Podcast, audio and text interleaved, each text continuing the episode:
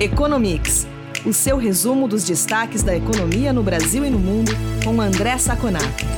Olá, ouvintes do Economics. Aqui é o Eduardo Vasconcelos, jornalista da FEComércio.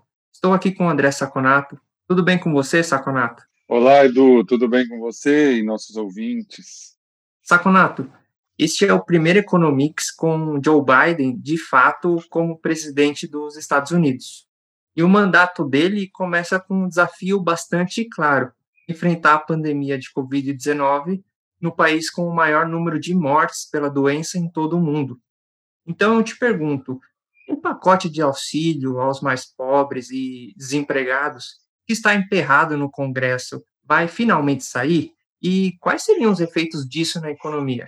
Olha, Edu, é, parece que vai. Parece que finalmente é, a, toda a parte democrata né, da Câmara, tanto do Senado como do Congresso americano, demorou é, de propósito para liberar o pacote, né? Agora, com Biden eleito, parece que ele vai ser liberado. A ideia dos democratas é que o pacote seja de 1,9 trilhão de dólares. Mas eu vi uma entrevista do senador Mitt Romney, que é da parte moderada dos republicanos, dizendo que ele não vai passar de 900, milho 900 milhões para aprovação dos republicanos. Vai ter esse embrólio aí. Mas ele vai sair. Como que vai ser esse pacote? Como é desenhado de uma forma simples para o nosso ouvinte entender? Metade do valor, e a gente sabe qual vai ser o valor né, ainda, mas metade do valor vai ser dado diretamente aos contribuintes, ou via auxílio-desemprego, ou via cheque, do estilo auxílio emergencial, e metade vai ser para ajudar estados né, e municípios deles que estão com problema, para não só de gastar mais do que poderia por conta da pandemia, mas também para insumos hospitalares e médicos. Então, é, é o que, que deve acontecer? A gente vai continuar olhando uma desvalorização do dólar frente às outras moedas, né? Porque você joga mais dólar na economia e existe uma tendência, se tudo mais permanecer constante, de a gente continuar vendo entradas. Tivemos umas quedas da bolsa nos últimos dias, mas continuar vendo entradas de recursos estrangeiros no Brasil, porque as pessoas ficam com muito dinheiro, não sabem o que fazer, tem que investir em algum lugar. Então, é, se espera aí de no, que o real, a tendência dele, se tudo mais constante, se não houver nenhum problema dentro do Brasil, se ele se valorize um pouquinho e a gente vai ver aí a bolsa ganhando, é, continuando, né? Ganhando não, mas continuando no patamar mais alto. Saconato, é, continuando com os temas internacionais, é, a economia chinesa cresceu 2,3% no ano passado, é, esse foi o resultado mais fraco dos últimos 44 anos, mas é bom observar que, ao contrário de muitos países, a China conseguiu crescer no ano passado em meio à pandemia. É, como você analisa a alta da economia chinesa? Olha, Edu, é, primeiro falando sobre os dados oficiais, né, com, é, tomando que os dados oficiais são verdadeiros, esse crescimento de 2,3% vai ser melhor entendido se a gente lembrar que no primeiro semestre a economia chinesa caiu quase 7%. É só para a gente ter uma ideia da recuperação no segundo semestre. E, principalmente, essa recuperação vem ficando cada vez mais intensa no final do ano. Né? É óbvio que agora parece que houve novos focos de, de, Covid na China e tem, temos que é, acompanhar isso, mas a, a, nesse sentido, você imagina o quanto a recuperação foi forte. A China, que tinha alguns dados ainda meio andando de lado ou subindo menos que deveria, como renda e emprego, esses também pegaram, pegaram no tranco e agora estão indo muito forte. A produção industrial é, é, é gigantesca, né? Só para você ter uma ideia, você teve um aumento de demanda por energia elétrica no terceiro trimestre e no começo do quarto, na China de 13%. Já tem até alguns indícios que tem algum é, falta de energia em alguns alguns é, setor, alguns locais, né? Mas de qualquer maneira isso mostra qual a recuperação. O segundo ponto Edu, que eu queria tocar é o seguinte: cada vez mais se estão, é, o mundo está desconfiando dos números chineses. Isso quer dizer que a China não cresceu? Não De jeito nenhum. A China continua crescendo de uma forma consistente. Mas a magnitude dos números está cada vez mais sendo contestada por institutos internacionais de economia. Principalmente como que a China compõe os deflatores implícitos do PIB dela, né? Porque ela tem uma certa inflação, e como que a China calcula qual é a metodologia que ela usa, que é muito pouco clara. Então, assim, há uma desconfiança no mundo que existe esse crescimento, mas que o crescimento talvez seja um pouco menor do que os números oficiais dizem. Saconato, um outro assunto externo que eu gostaria que você comentasse é sobre uma possível formação de bolha financeira na Europa, e estaria relacionada ao mercado imobiliário. Está acontecendo algo nesse sentido por lá mesmo? Então, Edu, isso é muito interessante. É um tema que eh, deve ser acompanhado de perto. Nós vamos estar aqui analisando e acompanhando para os nossos ouvintes. Mas qual é o fenômeno que está acontecendo? Empresas do setor imobiliário, principalmente comercial na Europa, tiveram quedas fortes das suas ações, do valor das suas ações. Chegaram a 30%, 40%, 50%. Tá? Por outro lado, as dívidas dessas empresas, ou seja, quando a empresa emite uma dívida, ela pega dinheiro seu em troca do, do, de dívidas, né, que vão te pagar no futuro, as dívidas é, continuam com bom, boa demanda e com taxas muito baixas. O que, que isso pode significar para o nosso ouvinte entender? Que tem gente comprando dívida de empresas que podem ter sérios problemas no curto e no médio prazo. E se essas empresas tiverem problemas e não pagarem essas dívidas, as pessoas perdem ativos. E aí você pode começar uma, um estouro da bolha. Então é muito, é muito interessante olhar isso, olhar também as criptomoedas, que claramente estão num, num movimento especulativo muito claro, porque já pode ser sinal de uma bolha que tá, está vindo por aí. Só, a gente só não sabe qual é a duração, né? quanto tempo isso pode chegar. Saconato, entrando nos assuntos nacionais agora, o IBGE divulgou há alguns dias que, em novembro do ano passado, o comércio varejista teve uma queda marginal em relação a outubro, de 0,1%. Podemos dizer que ficou estável. É, eu te pergunto se o varejo começou a perder força.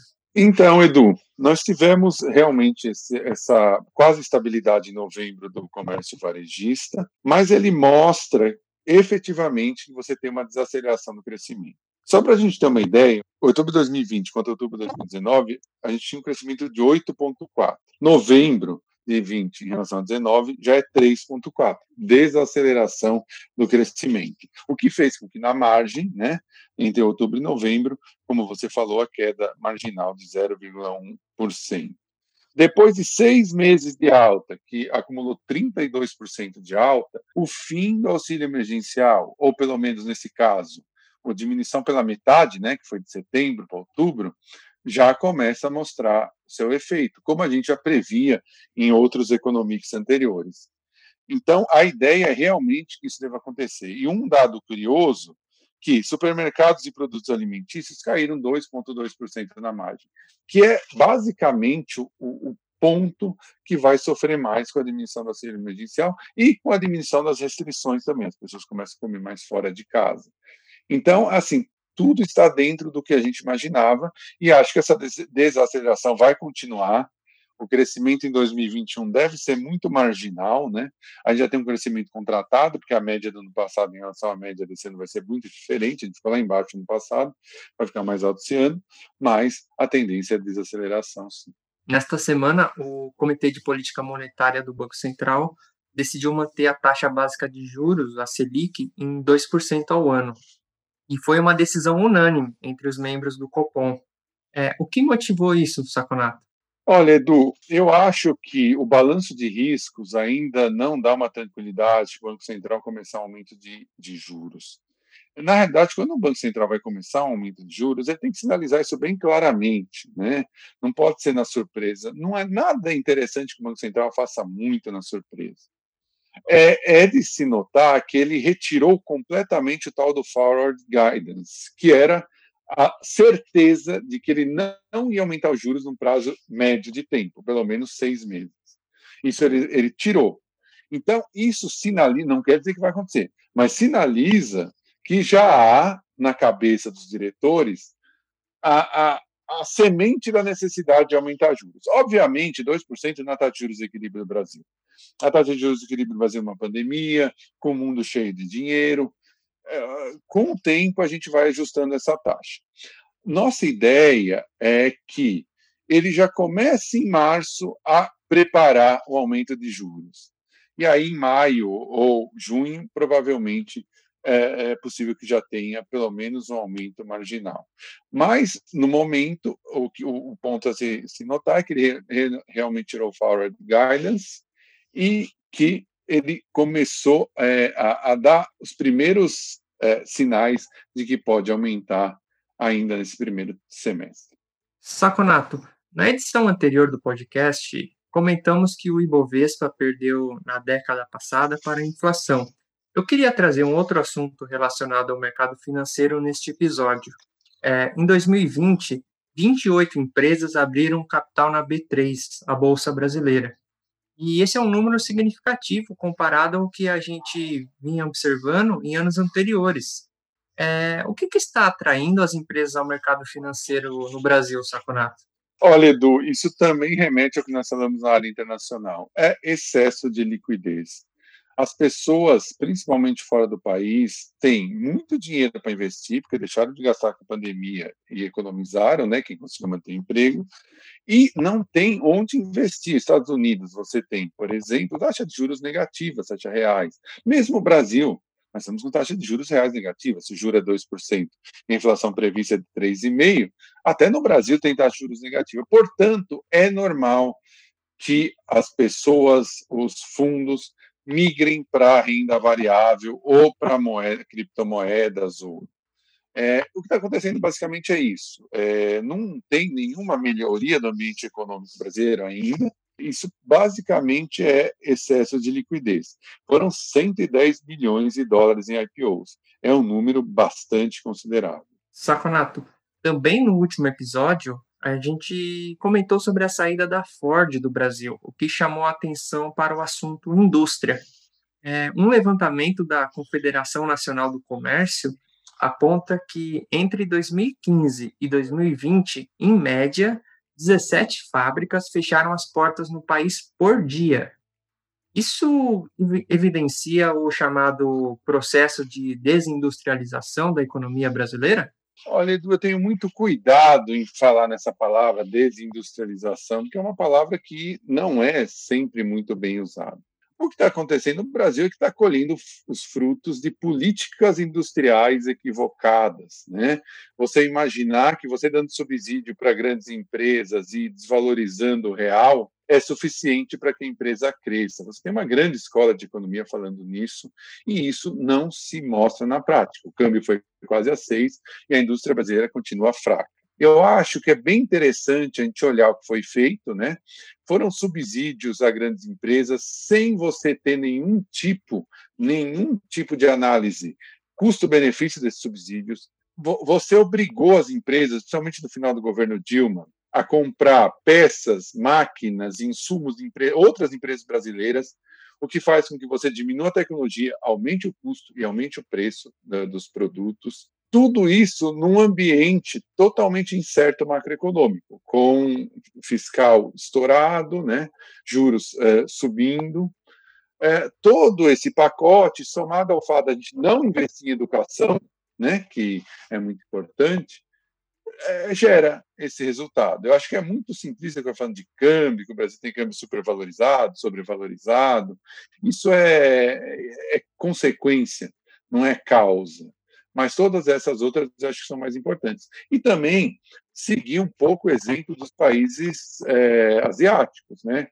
Na, política industrial não parece dar certo, mas estratégia industrial, né? o governo, pelo menos, tentando ver quais são os setores mais interessantes que estão gerando maior crescimento e direcionando mão de obra, direcionando algum tipo de recurso para eles, pode ser interessante. Saconato, é isso por essa semana. Obrigado pela entrevista e a gente volta a se falar na semana que vem em mais uma edição do Economics. Muito obrigado, Edu. Obrigado a todos que nos ouviram. E semana que vem nós estamos de volta.